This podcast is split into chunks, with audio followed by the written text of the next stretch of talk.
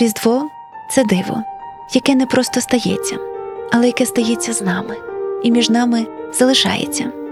Родинність і радість, світло і затишок, коляда і куття, пампухи і хрусти, обрус вишитий, воскова свічка, вертеп галасливий, свято спогадів, які зігрівають, наснажують, зближують і в нас тривають. Ви слухаєте подкаст локальної історії Крафтове Різдво з Надійкою Гербіш. Наші розмови, щоб ділитися радістю і множити відчуття переможної надії. Проєкт створено спільно з Кредобанком.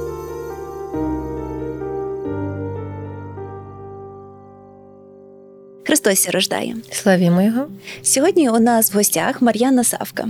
І тут мені би треба було е, написати якийсь перелік і мати перед очима, але я буду потрохи згадувати різні ролі, різні іпостасі і різні ідентичності, хоча вони дуже органічно вплітаються в одну. І почну з того, що це молода мама старого лева і чудового хлопчика Северина, який дуже любить книжки і дуже любить запам'ятовувати рецепти. Окрім того, поетка, письменниця художниця. Авторка пісень їх їхня виконавиця. Причому Мар'яна пише як тексти, так і музику. Авторка мюзикла дуже різдвяна жінка. І моє перше до вас питання як до мами. Власне, мами не старого лева, а до мами Северина. Як ви зорганізовуєте своє різдво? Ой, я би хотіла, щоб воно було організовано якось так е, значно ідеальніше, ніж Воно і насправді якось я навіть написала оповідання, яке називається Ідеальний різдвяний сюжет. І і там двоє людей спілкуються про Різдво, якого в них насправді не було. Дорослі люди, він на фронті, вона е, з ним листується.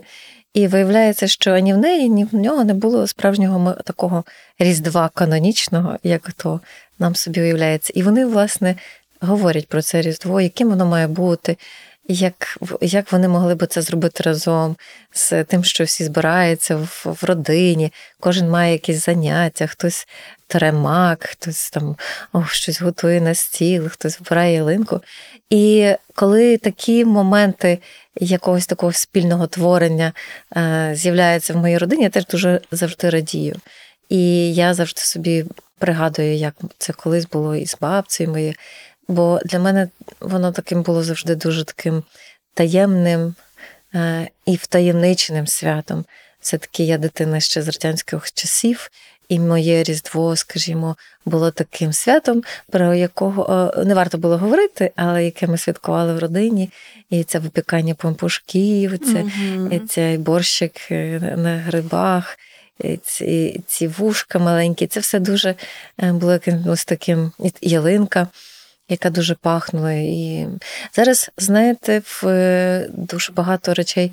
Ем, якось кудись пішли, е, е, поступилися місцем якимось раціональним речам, і, можливо, і правильним речам. Ми давно не ставимо живої ялинки, скажімо, в хаті, тому що ну, нам шкода, щоб цієї живої ялинки, і вже нема того духу тої ялинки mm. в хаті. Ем, і у нас вже змінилися календарі, це теж трошечки було якесь е, таке. Якби е, збиває традицію з якогось такого вже таких наковзаних колій. Але зате я пам'ятаю, що перші різдво, яке ми святкували вже 25 грудня е, минулого року, було таким якимось дуже для мене важливим, бо там прийшли не тільки родичі, прийшли ще і друзі, і, власне, були подорожні люди, які з інших mm, з інших міст, з Харкова, зокрема. І це було якось так е, особливо, коли ти можеш до себе в родину впустити когось. І моє ідеальне різдво якось так бачиться, що це не просто родинне свято, а це відкрита така система. Mm-hmm. Родинне свято, до якого можна запросити інших людей і з ними це розділити. Я е, люблю, коли моя мама власне керує процесом приготування на різдво, бо е, я, скажімо так, я не перейняла тих всіх. Е, таких традицій е, і приготування цих всіх 12 страв. А на Тернопільщині, в Набережанщині, звідки моя мама, в нашій родині це було дуже таким е, важливим процесом. нічого не забути і зготувати так, як воно має бути. Моя бабуня була дуже гарною о, вона прекрасно готувала ці всі різдвяні страви. І я пам'ятаю досі, як це все е, відбувалося, і який був смак тих різдвяних страв так само. Моя мама теж вона неймовірно добре готує. А я теж, мабуть, готую непогано, але завжди лінуюся. І ну, завжди... якщо до вас гості приходять постійно, ви Готую. тому що чудово. Я готую переважно для гостей. Е, А мої члени родини, то вони вже мусять якось давати собі раду. Клас. Мама на свята. Так. Я взагалі дуже проста в таких речах е, побуту, і, е, можливо, це в якихось моїх таких е, інших паралельних реальностях, в яких я могла би перебувати. Десь існує там Мар'яна Савка, яка, яка така домашня жінка. Така лагідна, така тиха. Ну, я та лагідна, звичайно, але така, е, яка не знаю, місить хліб, наприклад, там Випікає пиріжки, в сукні. босоніж, в шкарпетках, випікає якісь пиріжки, е, там, протирає там посуд цей порцеляновий, розстеляє такі ці всі напрасовані сервети із катертини, сервірує красивими там гілочками стіл. М, Мар'яна Савка кудись постійно летить, ця котра в цій реальності, і, і каже, треба щось швидко зготувати, таке, щоб не- на це не витрачати багато часу. І цікаво, що, власне, коли настає цей момент до Різдва, то я починаю задумуватись, Боже, можете попробувати уявити себе ідеальною різдвяною жінкою, яка починає готувати це все. Е, І хто знає, може цього Різдва мені трошки це і вдасться, ем, бо це вже буде після цих моїх великих проєктів. Мені вже буде якось резонно трошки втихомиритися Так. і трошки побути вдома. Так, це дуже цінно, особливо після такого шаленого графіку, заземлитися, так, заякоритися в дім, в цю атмосферу спокою, сповільнитися, побути зі своїми і на дуже практичному рівні віддати їм цю любов, так. Практично в цьому служінні їм, допомозі, в приготуваннях. Мені здається, що це справді ам стілююче, Так. Е, і, і це дає ресурс на наступний політ. Але коли ви казали про календар, так що він змінився, і по суті, ці заїжджені колії, наїжджені колії, добре втрамбовані, вони мусять зміститися. І це дає шанс для винаходження нових традицій. І те, що ви щойно казали, є дуже англійською мовою. Це звучить як liberating, е, звільняюче. Я думаю, для багатьох слухачок, так які бачать вас де-інде, і вони собі домальовують крила, умовно, так що чи фартушок, я не знаю. Але насправді це не так погано, коли. Ти вмієш любити, вмієш робити атмосферу, вмієш робити різдво, але не робиш в цей досконалий спосіб. Так, е, вигаданий, вигадано досконалий спосіб. Мені здається, що Іванка Демит, яка була теж у цій студії, вона казала про те, як вона купує вже вареники, зроблені вареники з е, капустою. Так що не обов'язково треба зробити все з нуля. Так, не обов'язково почати там. Ну, тут я посперечаюся з Іванкою Демит. Готувати на Різдво е, вареники з е, е, крамниці я би не стала. Ліпше б я б їх просто не готувала. Бо вареники ніколи з крамниці не бувають такими, як їх. Наприклад, зліпить моя мама, бо вона вміє їх ліпити У вас є особливий образ, у вас є мене образ так, ідеальний. ідеальний образ вареника. І, і це в нашій родині мало що не культ, тому що е, в Україні взагалі вона за варениками може дуже бути е, різноманітна і поділена на такі власне регіони е, за товщиною вареника. Ага. Отож, у нас на Тернопільщині, я кажу, бачиш, на Тернопільщині, Так, хоча ми у Львові, так? Е, Варен... Ну, і в Львові теж вареники мають бути маленькі і Мгм. тоненькі. Тісто має бути дуже делікатне. Угу. Ну і начинка, звичайно, має бути смачною. І вареники з капустою це смачно. Е, та, цьому І з цибулею. з цибулькою. Мгм. А, а ще в нашому в маминому селі готов... а було багато переселенців, було багато лемків. І м, оці традиції лемківської кухні вони до нас теж якось примандрували, хоча ми не лемки. І мама любила любить, ну, тепер щось вже рідко це готує, а колись любила готувати такі вареники з свіжої капусти. Ух ти. А, так, е, з сиром. Тобто свіжа капуста, сир, цибулька смажена. І це от такі дуже смачні вареники. Так. Ну і вареники це така особлива. Я їх практично не їм. А, мабуть, тому що це така досконала страва, яка вимагає багато затраченого часу. Так. Е, і, але знаю, які вони мають бути на смак, тому тільки найкращі вареники їм. Але от цікаво, що ви згадали про те, як ми можемо визначити, так, от з якої частини України е, просто за людина Я була на Полтавщині, тому я знаю, що Так. вареники різні. дуже різні, але в них неймовірні галушки. Е, І, і борщ, і, і е, галушки на Полтавщині, ну їм справді немає рівних. Ем, і це І на Поліссі теж. Мгм. Колись ми приїхали і, і з цими дівча жінками, власне, якось все готували. Це було, правда, страшно давно, але це теж була зима, і сніги, і все. І я дивлюся, боже, як може бути такий великий вареник? У нас би там було п'ять вареників уже, напевно, на Галичині. Але цікаво, як воно показує культуру, так і якусь історію того регіону. Пам'ятаєте в е, Пігмаліон, як можна було визначити, чи потім е, фільм був е, за цією п'єсою My Fair Lady, стається так, з Одрі Гепберн в головній ролі, і де пан професор міг визначити замовленням, так як людина говорить, за манерою говорити, звідки, навіть з якого району Лондона вона була. Абсолютно. Так, і в нас точно те саме з кухнею, але не лише з варениками, але також з кутею. Десь вона може бути з рисом, десь вона з пшеницею. В переважній більшості країни це все таки з пшеницею, але в когось рідка, в когось густа. І ти приходиш в кожну іншу родину, і вона це щоразу інша кутя. Більше того, ви відвідуєте родичів так родиною, і всі, всі хочуть тобі дати слоїк з кутею. Ти не можеш Ну, поїхати без куті, але вони всі різні. Це правда, вони всі різні, і коли ти читаєш, скажімо, народні вірування, що котю кидали там до стелі, от скільки там прилипне тих е, е, зернин, стільки такі будуть рої. Я, я собі уявила, якби нашу котю е, хлюпнув до стелі, щоб було з тої стели.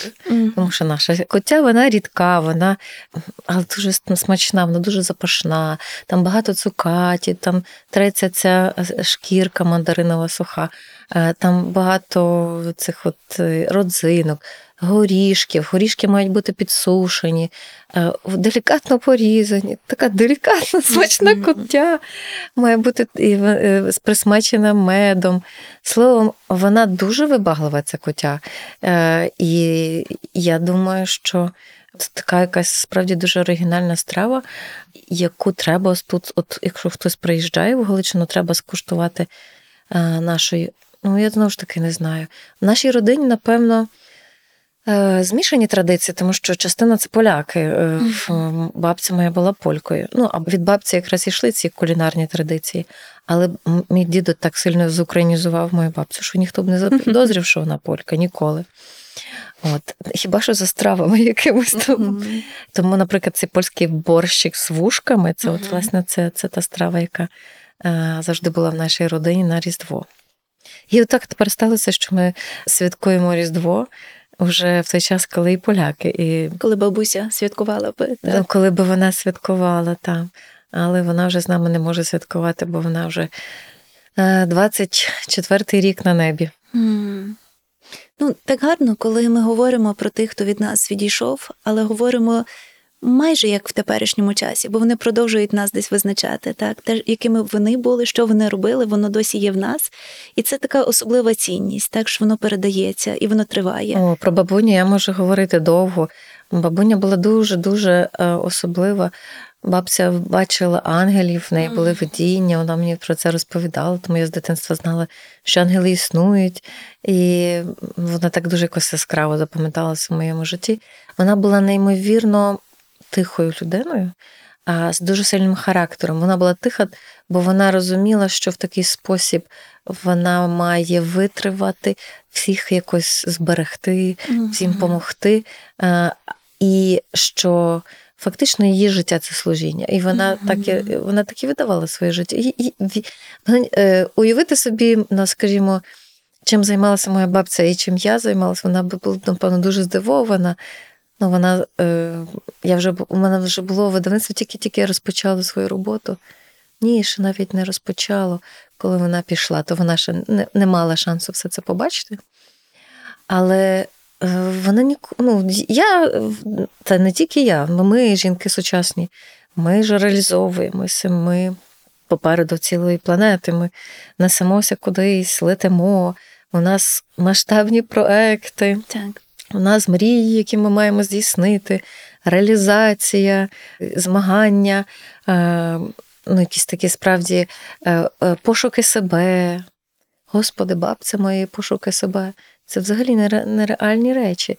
Це вже може мама моя вже в іншому поколінні, і то вже навіть в другій половині життя, вже, вже ближче до теперішнього часу, вона почала себе реалізовувати як письменниця, е, подумати, що вона теж митець, і вона цим хоче займатися. І теж пише про Різдво, що дуже Так, і бабця і мама пише власне про то Різдво е, дуже яскраво, бо бо в той час, коли довкола був просто хорор, Мгм. тому що е, ці історичні часи були просто жахливими. Це було мама народилася в е, фактично ще у війну, це дитина війни.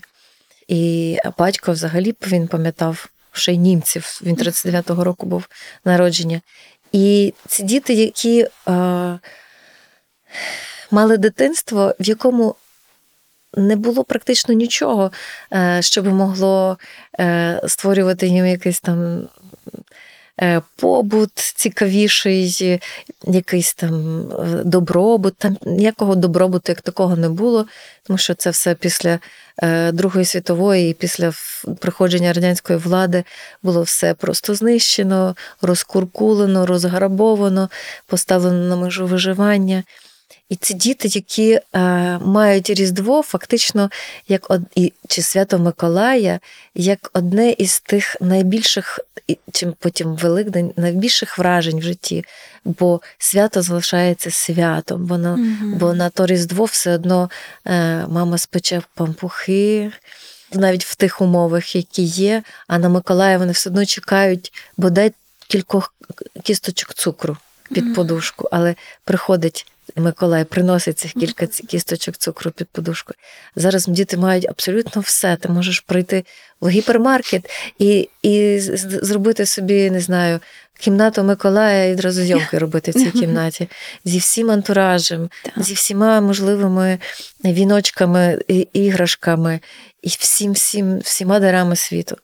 Але це все все одно не дає того внутрішнього відчуття, що таке є свято і чим є свято, е, якщо його немає. Мгм. І, бо, бо декорація не дає відчуття справжності. Декорація може е, привабити, може навіть надихнути, але е, справжнє відчуття Різдва це відчуття магії, відчуття чуда, відчуття того дива, яке реально існує от з народженням Божої дитини, Мгм. як оновленням цілого світу, з народженням кожного року от нашого нового життя, наших енергетичних якихось сил.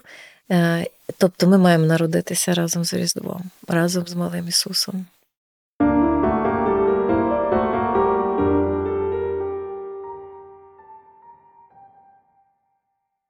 Ви кажете про дітей, які мають все, так, і про те, що ми можемо зробити. Я часто думаю, що, що ми, як мама, як батьки, що ми можемо зробити, що все-таки нашим дітям, навіть в цей час, де а, є доступність достатку, так, як їм все одно передати оцю атмосферу дива, особливого дива, от занурення в цю атмосферу. І якось Кілька років тому я побачила, як одна американська письменниця пише про те, що своїм дітям вони ніколи не дарують більше трьох подарунків на Різдво. Бо Ісус, народившись, так він отримав лише три подарунки. І ось от в цьому нехай буде достатність. Хай вони переживають в цьому не надмірі, достатність і щось особливе. Так що з іншого боку, для інших вони можуть зробити значно більше, так ніж три подарунки. І мені здається, що навіть зараз, якщо ми мудро до того підходимо, ми можемо нашим дітям передати те, що наші батьки передавали нам. Це правда, і я взагалі абсолютно прихильниця такого виховання, щоб дитина не отримала надбіру. Е, інколи в нас бувають розбіжності з чоловіком в питанні е, виховання дитини, е, бо йому хочеться водночас вже все йому віддати, щоб в от, бо він у нього є, і щоб він розумів, що батько може все. А, а я вважаю, що ми не повинні е, створювати для дітей враження е, оцього миттєвого задоволення їхньої цікавості, їхнього інтересу, бо в них втрачається е, просто мотивація і стимул чогось досягати і чогось прагнути. І коли дитина має дуже багато всього, вона не знає, що і чого їй прагнути, чого їй хотіти. Мгм. І е, було б дуже круто, якби ми е, виховували дітей е, з таким відчуттям, що вони стають щасливішими, якщо вони діляться. Е, і це насправді дуже складно, Мгм. тому що ну, це природно, кожна дитина е, в ній закладено те, що вона є е, егоїстом маленьким. І тобі не знову ж таки не треба її травмувати, щоб в, неї від, було відчуття, що ти щось від неї забираєш. І це така мудрість дорослих батьків, е, якщо вони можуть навчити дитину е, оцьому природному вмінню ділитися, і щоб вони від цього отримували радість.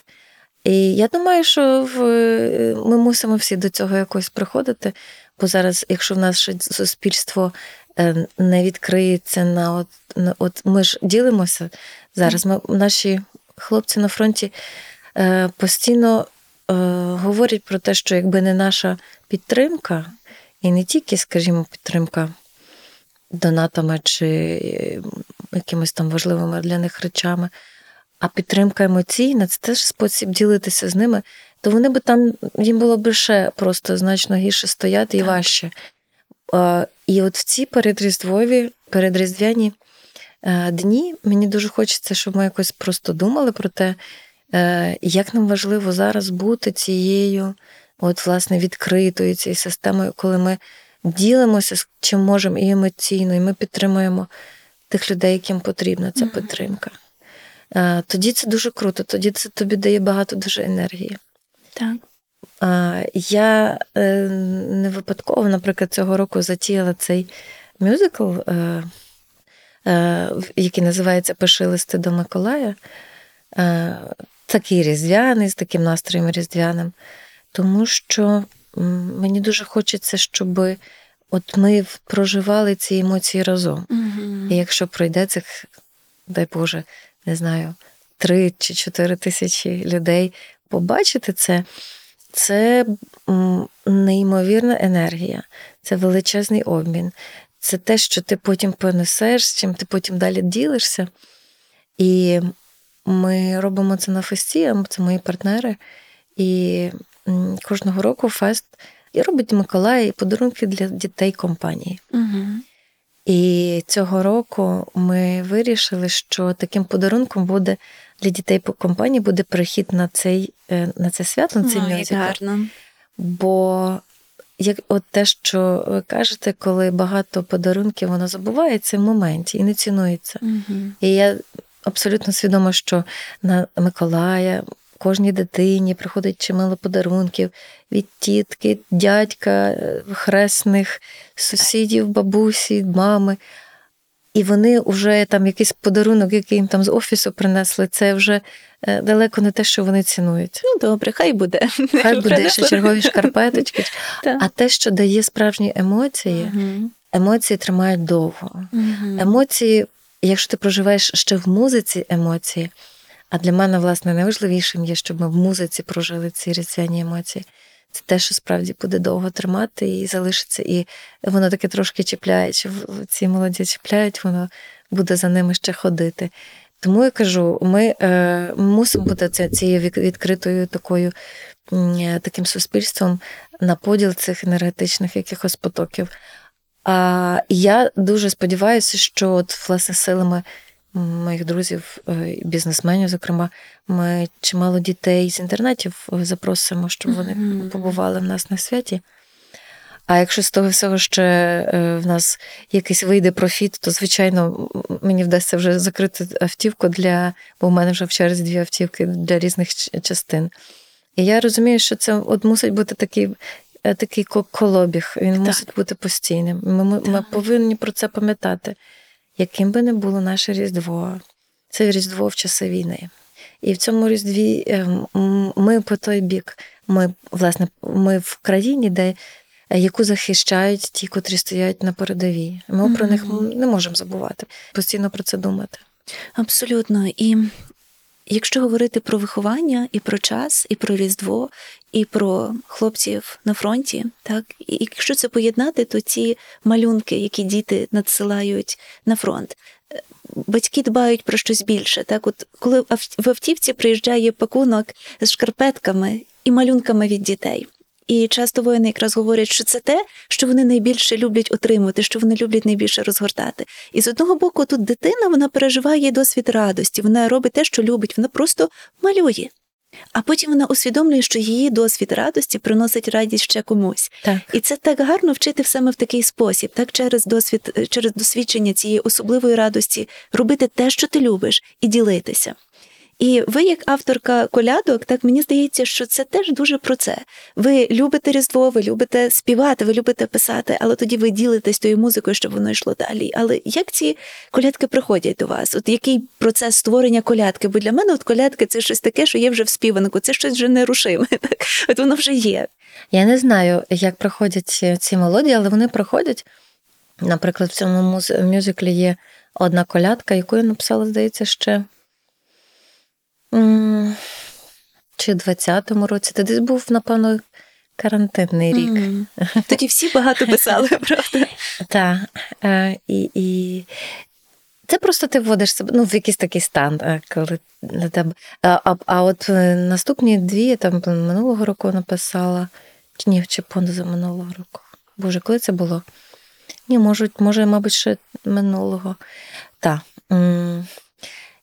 І вони якісь дуже схожі, власне, на народні. Е, І може тут така якась річ, може, ти підключаєшся під до якогось цього народного джерела. А ну, зрештою, що таке народна творчість? Це творчість окремих людей, Так, так. які розділили цю творчість з іншими, їм це сподобалося, і вони це підхопили і зробили це фактично своїм. Е, Оце світить зірка ясна. Е, Уже багато і сприймають як людей як е, народну е, колядку, бо її вже почали виконувати різні колективи, і тоді я ну, так тішуся, що воно йде в світ і таке стає якби народна коляда. Так, це дуже гарно. Я думаю, що якби ми почали відслідковувати, от взяти історію колядок, яких ми дуже любимо, і спробували відшукати, хто ж був першою людиною, яка чи який заспівав її, написавши, щойно написавши. Я думаю, що ми багато без скарбів відкрили. М, А ви пам'ятаєте цю, цю колядку Світить зірка ясна? Е, Її співає, власне, е, дитячий е, хор Додарик. Це дівчатка, там бо в них є не тільки хлопчики, в них ще є сестрички. І це дуже таке е, цікаве відчуття, коли ти. е, Вони якось так зробили це е, самі, потім надіслали вже як. І оце так класно, коли ти щось ти вже чуєш, що щось твоє звучить повертається Так. бумерангом. бумерангом повертається. А в нашій виставі її цю колядку буде співати і хор Дударик, і заспівувати прекрасна Марія Нещак. М, Так, вау. я думаю, що це для Марії дуже така ну, притаманна їй така. Мгм. Я цю колядку співала, коли записувала теж, але мені здається, що це для неї це теж дуже така її буде річ. Ну, це особливий процес створення, коли ти видаєш слово, так от Бог творив світ словом, так, і тут бачиш, як воно воплочується, і тут воно розходиться і примножується. Я думаю, що це дуже дуже особливе відчуття.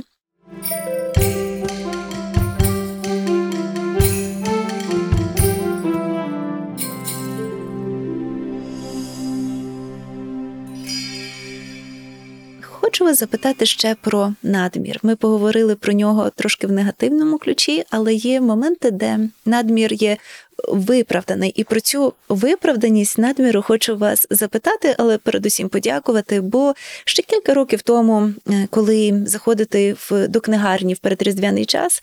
То щоб знайти якусь різдвяну книжку, треба було добряче обходити, обшукати, обнишпорити, запитати. Так щось змінилося. Так, ви, ви почали наповнювати ринок, наводнювати ринок різдвяними книжками. І зараз дуже багато книжок різних видавництв.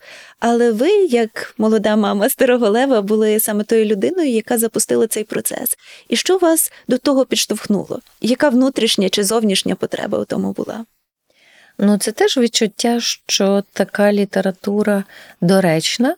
А, Ну, а зрештою, ми знаємо, що е, величезний шмат якоїсь західної культури присвячений Різдву. І ми ж усі любимо дивитися різдвяні комедії, скажімо, Так. на Різдво. А чому би нам не читати книги е, на Різдво? І для дорослих, і для дітей. Ми в якийсь момент створили таку серію, і мені здається, що тим самим якийсь навіть тренд такий створили е, різдвяних антологій. І запросили в ці різдвяні антології чимало авторів. Мгм. І ну, для кожного автора це теж було так е, долучитися до цього. Так, Е, так. написати різдвяне оповідання. І, до речі, е, коли я цього року видавала книжку Люди на каві, е, це моя перша прозова книга. Я з- е, взяла кілька е, оповідань з цих збірників, е, і, і в мене вийшло, що в цій книзі є кілька різдвяних оповідань. Мгм. Бо я якраз була стимульована написати оці ці різдвяні оповідання, і мені вони завжди якось е, якесь задоволення писали, при тому вони були далеко не про канонічне Різдво, але з таким оцим. Мені хотілося створити цей такий настрій, як нам часом створює хороший, е, якийсь голівудівський е, хороший фільм е, на таку різдвяну тематику, який можна там родинно подивитися. І ми спочатку давали якісь цифри до цих антологій. 13 різдвяних історій, наприклад. Мгм. Там. Якось це було. З чим це було пов'язано? Це було, напевно, пов'язано з роком. Там, 13-й так, рік, Так, так. Ви потім Але уявіть собі, були, так? 13-й рік, і, і це Майдан. Мгм. І 13 різдвяних історій виходить в момент, коли люди стоять на Майдані, стоять і просто там гинуть. Ну, і ми розуміємо, наскільки це все тяжке різдво. Я тоді писала е, ще такий різдвяний вертеп для, на Майдані, який студенти УКУ ставили власне, на, на, на Майдані. Сама я не могла в той момент поїхати, бо ну, у мене там свої обставини з здоров'ям були. І я е, от пам'ятаю, вже прийшла ця книжка, і я взяла е, такий цупкий папір, такий е, синій, блискучий, як, як ця книжка, і вирізала ангелів. І я просто в мене я, ми тоді жили на квартирі, це був великий круглий стіл. Я так по периметру того столу виклала цих ангелів, і я зрозуміла, що це якесь таке ангельське військо. Мгм. І ну, що всі ці речі вони не випадкові, що ти мусиш завжди вибудовувати якийсь цей внутрішній спротив до, до зла. І, і, і ці ангели, вони можуть, от вони в тебе матеріалізуються в цих, цих паперових істот, але за ними стоїть якась ще якась вища сила, яка справді допомагає. І це насправді дуже важливі ритуальні речі, які, от, власне, вони і в Різдві вони є. Оці всі предмети, які в нас є. Книжки в певному сенсі це теж одна така вже ритуальна річ стає. Мгм. Що на Різдво в тебе має бути якась новинка різдвяна. І в нашому видавництві ми завжди готуємо різдвяні книги, їх уже є чимало, і кожного разу шукаємо щось нове. І дуже тішуся, що от е, одного разу на Різдво це книжка наш лонгселер. Е, Книжка Надійки Гербіш, це лонселер видавництва Старого Лева, яку дуже люблять, хочуть, і вона е, дуже популярна серед дітей. Отож, таких книг буде точно не менше. Мгм. Мені би і самі хотілося щось таке написати для дорослих, наприклад, щось таке довше на Різдво. Але це все ще попереду, я сподіваюся. Так, я теж дуже сподіваюся, що ці книжки продовжуватимуть писатися, так і я сподіваюся, що інтерес до них не, не падатиме. Бо нам всім, як ви кажете, хочеться чогось. Гарного затишного на різдво, наприклад, фільмів. І видавці часто жартують про те, що їхній найбільший конкурент це Netflix. Е, Так, це не інший видавець, а власне Netflix. І буквально вчора я переглядала, скільки новинок додалися на Netflix, і їх страшезно багато. Звичайно, всі вони зняті переважно за одним сюжетом, от ну максимум два. Але тим не менше вони виходять, так Мгм. і, і потреба людей в тому не, не менше. І ми хочемо цієї особливої радості. Але про ці перетини з фізичного з метафізичним е, теж ви кажете про одного разу на Різдво, і пам'ятаю, як я писала її, будучи вагітною, і пам'ятаю, як отримала вашу відповідь. Ми беремо її як книжку, коли я була в пологовому. І Мені не можна було стрибати і сильно танцювати, але мені страшезно того хотілося. І Саме там йдеться про, про ділення, про ділення Різдвом, коли ти відмовляєшся від звичних традицій, але ти йдеш для того, щоб розділити радість кимось. І це той мотив, можливо, теж неможливо точно, страшезно традиційний, страшезно типовий, але він продовжує працювати, бо всім нам хочеться. Щойно ми отримали радість нею поділитися. І оця заповідь люби ближнього як самого себе. Ми часто не думаємо, що воно про з чого воно проростає.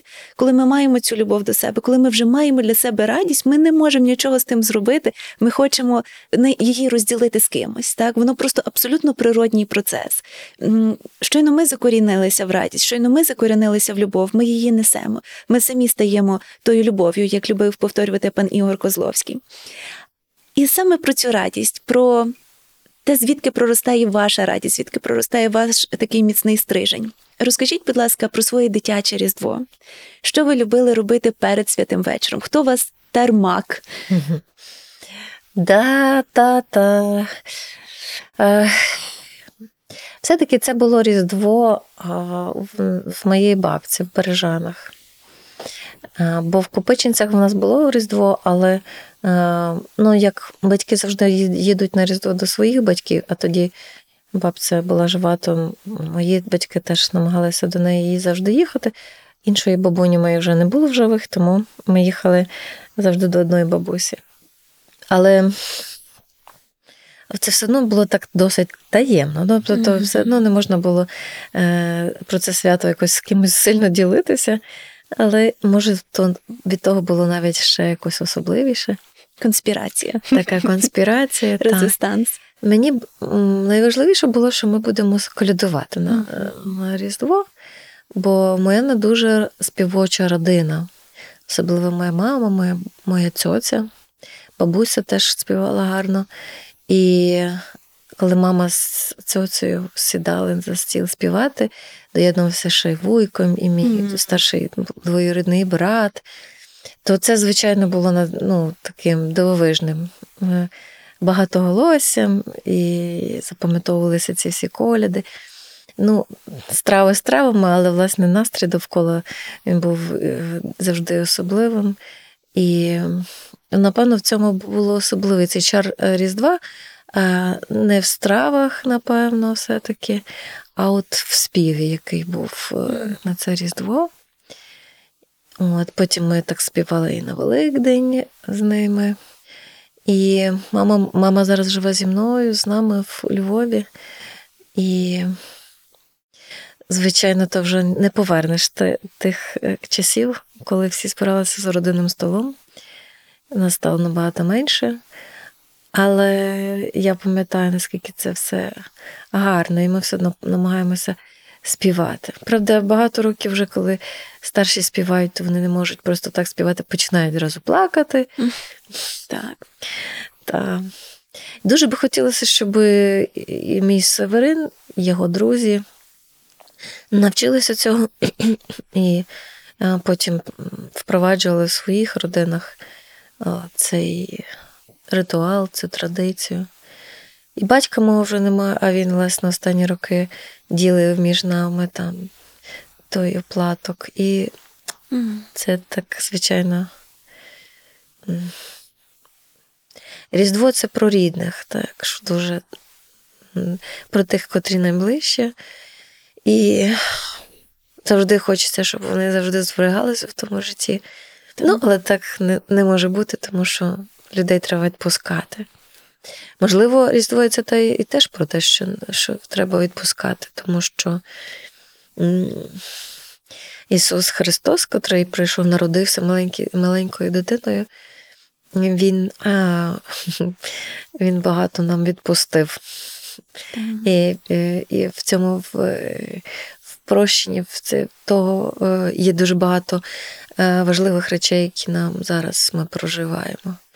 Е, Дуже багато болю зараз і е, тих речей, які е, ми мусимо справді відпустити для того, щоб іти, іти далі в життя і вибудовувати своє майбутнє.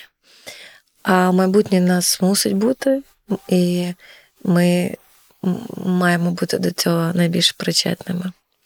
Щоб було наступне Різдво і наступне Різдво, і в цьому відтворенні традиції. Це, власне, цей колобіг життя, який не може перерватися, навіть якщо хтось відходить, але все одно залишається інший, і вони одночасно і його несуть в собі. Мгм. Але ви так гарно сказали про те, що вчитися відпускати, а потім, що Христос відпустив, пробачив, так, іншим словом, пробачив. І це одне і те саме слово. І я собі подумала, що справді тих людей, яких ми, які відходять, яких ми страшезно любимо, окрім гіркоти, окрім смутку, в нас є образа. Я пам'ятаю, як довго я не могла пробачити своєму дідусеві, улюбленому дідусеві, що він помер. Ну, як він міг? Чому так скоро? Ну, на кого покинув? Так, і, і це насправді така якась дуже сильна емоція, не- непрощення до, до людини, яка відійшла. Але коли ми розуміємо, що Різдво і Христос це той, хто уприсутнює для нас, тих, хто невидимо з нами.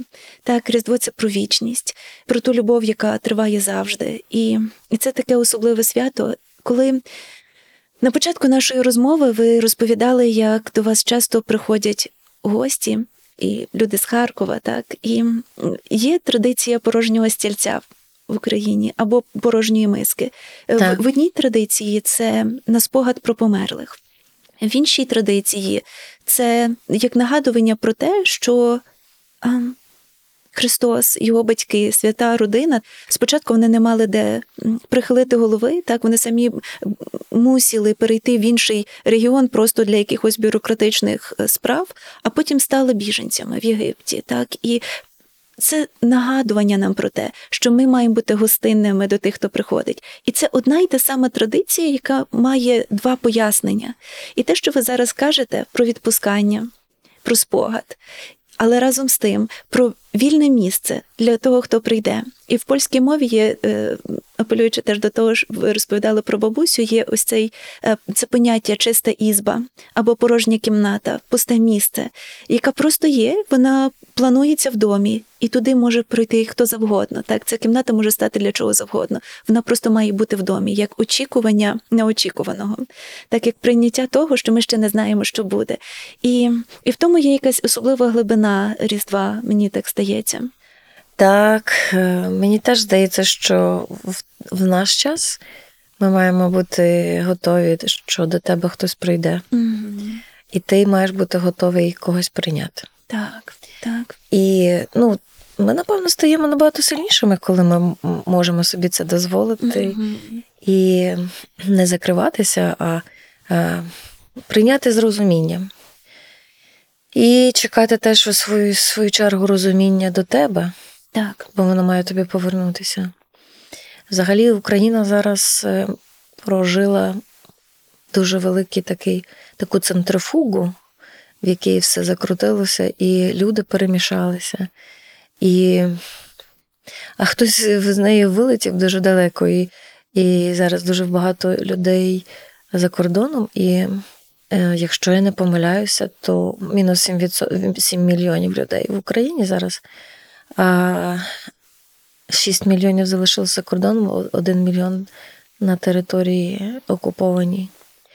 І для нас дуже важливо не втратити цих людей, бо вони наші люди. Мгм. І а їм важливо відчувати, що ми від них теж не відреклися, а що ми їх теж чекаємо. Так, дуже. І це має бути цей зв'язок. Можливо, наші ці родинні традиції і Різдво це теж один із тих таких якорів, е, які тримають тих людей пришвартованими до України. Так. І бо ну, то Різдва це, це те, що тут народилося, власне. Там можуть бути будь-які інші традиції, але ти народився і виріс в цих традиціях, і вони тебе е, коренять. І для української культури, і для українського бізнесу, і загалом для суспільства дуже важливо е, затримати тих людей, зберегти з ними зв'язок, е, налагодити так співпрацю, ну це, звичайно, має бути двосторонній зв'язок, щоб вони відчували, що вони працюють для України, навіть якщо вони там в якійсь умовній Голландії, е, тому що в них буде можливість повернутися. І я дуже чекаю, що вони повернуться. Багато людей е, поїхали справді е, рятуючи своє життя. Але чимало е, просто налякалися і якось має, ну, такий спосіб опинилися за кордоном. І, і їм би добре було б, може, повернутися додому, але е, вже якось змінюється життя, там змінюються обставини, і якось втрачається цей зв'язок. Так. От, а треба шукати можливості ці, ці, ці мости тримати відкритими, щоб вони могли повернутися, і щоб навіть перебуваючи там, вони завжди були частиною українського суспільства. Абсолютно, і ці шляхи реінтеграції ми маємо про майбутню реінтеграцію. Ми маємо вже е, проторовувати зараз. Ем, я зустрілася в Копенгагені з українською науковицею і авторкою. Надзвичайно цікавою жінкою, і вона запитала, де я в Копенгагені. Я відповіла щасливо, що я приїхала на три дні і завтра повертаюся додому. А, і я побачила смуток в її очах, за якийсь час вона заплакала вже під час нашої розмови. І вона поставила мені кілька питань, а потім пояснила, чому. А, вона сказала про те, що дуже важливо для тих, хто повертається зараз, мати три речі: мати до кого повертатися, мати куди повертатися, і мати засоби для існування, тобто роботу, яку вони не втратили або можуть знайти. І я теж багато думаю про це, так про в який спосіб ми зможемо їх повернути. І ця культура Різдва, власне, що вони будуть готувати кутю, так само, як ми.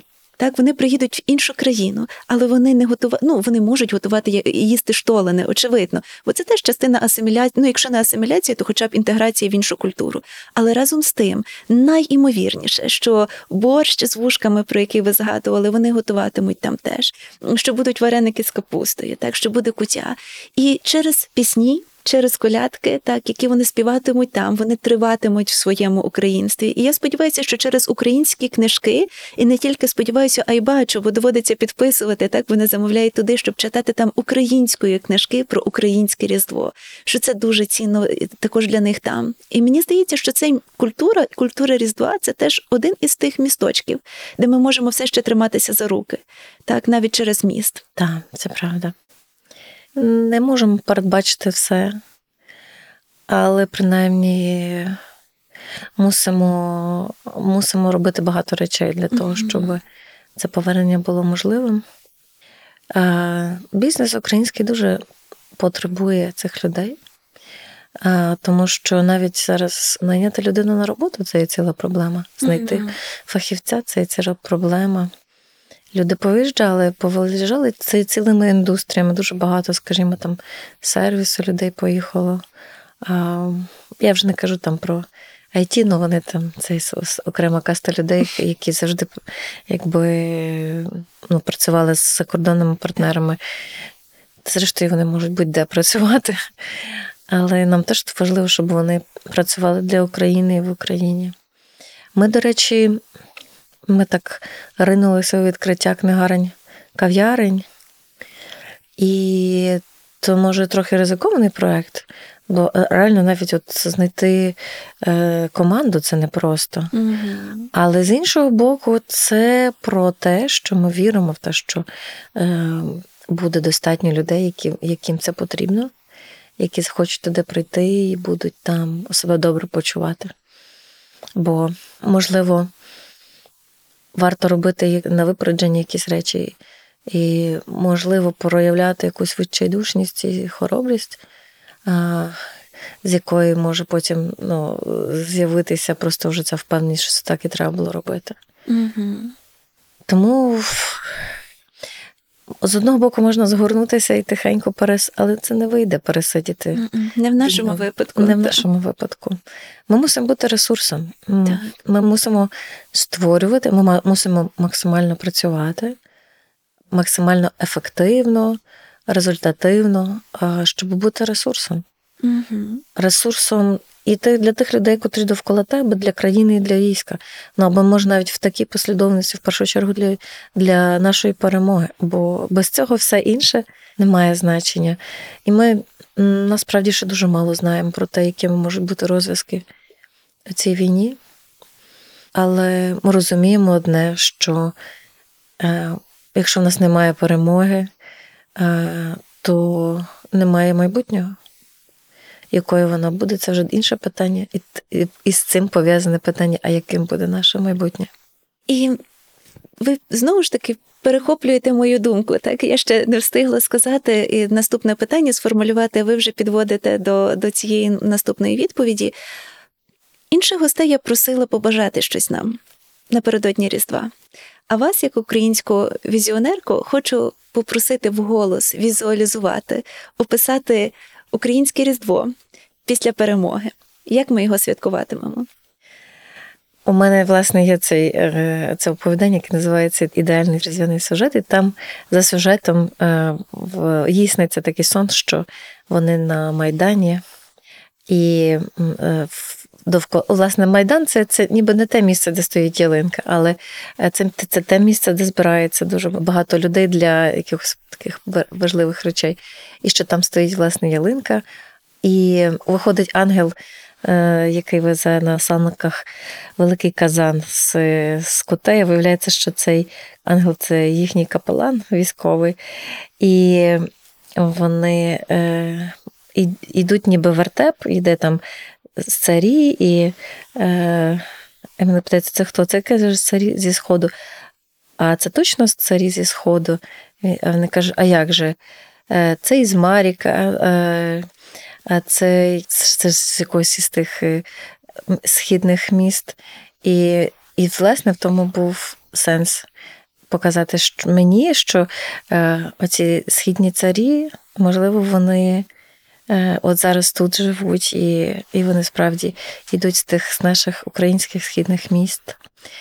Для мене Різдво в майбутньому це Різдво, коли е, люди відкриваються серцями. Коли ми відкриваємо Фейсбук, а там немає насправді жодних ненависних постів і знищення один одного.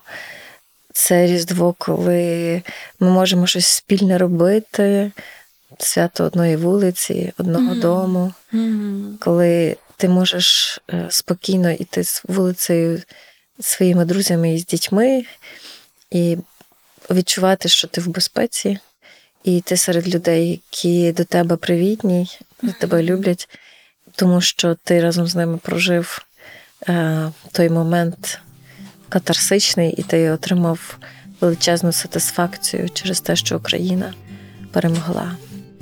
І я вірю в те, що Україна переможе. У мене для мене немає інших варіантів. І наступне Різдво дуже хочеться е, відчувати і бачити у звільненій країні повністю е, до всіх наших кордонів.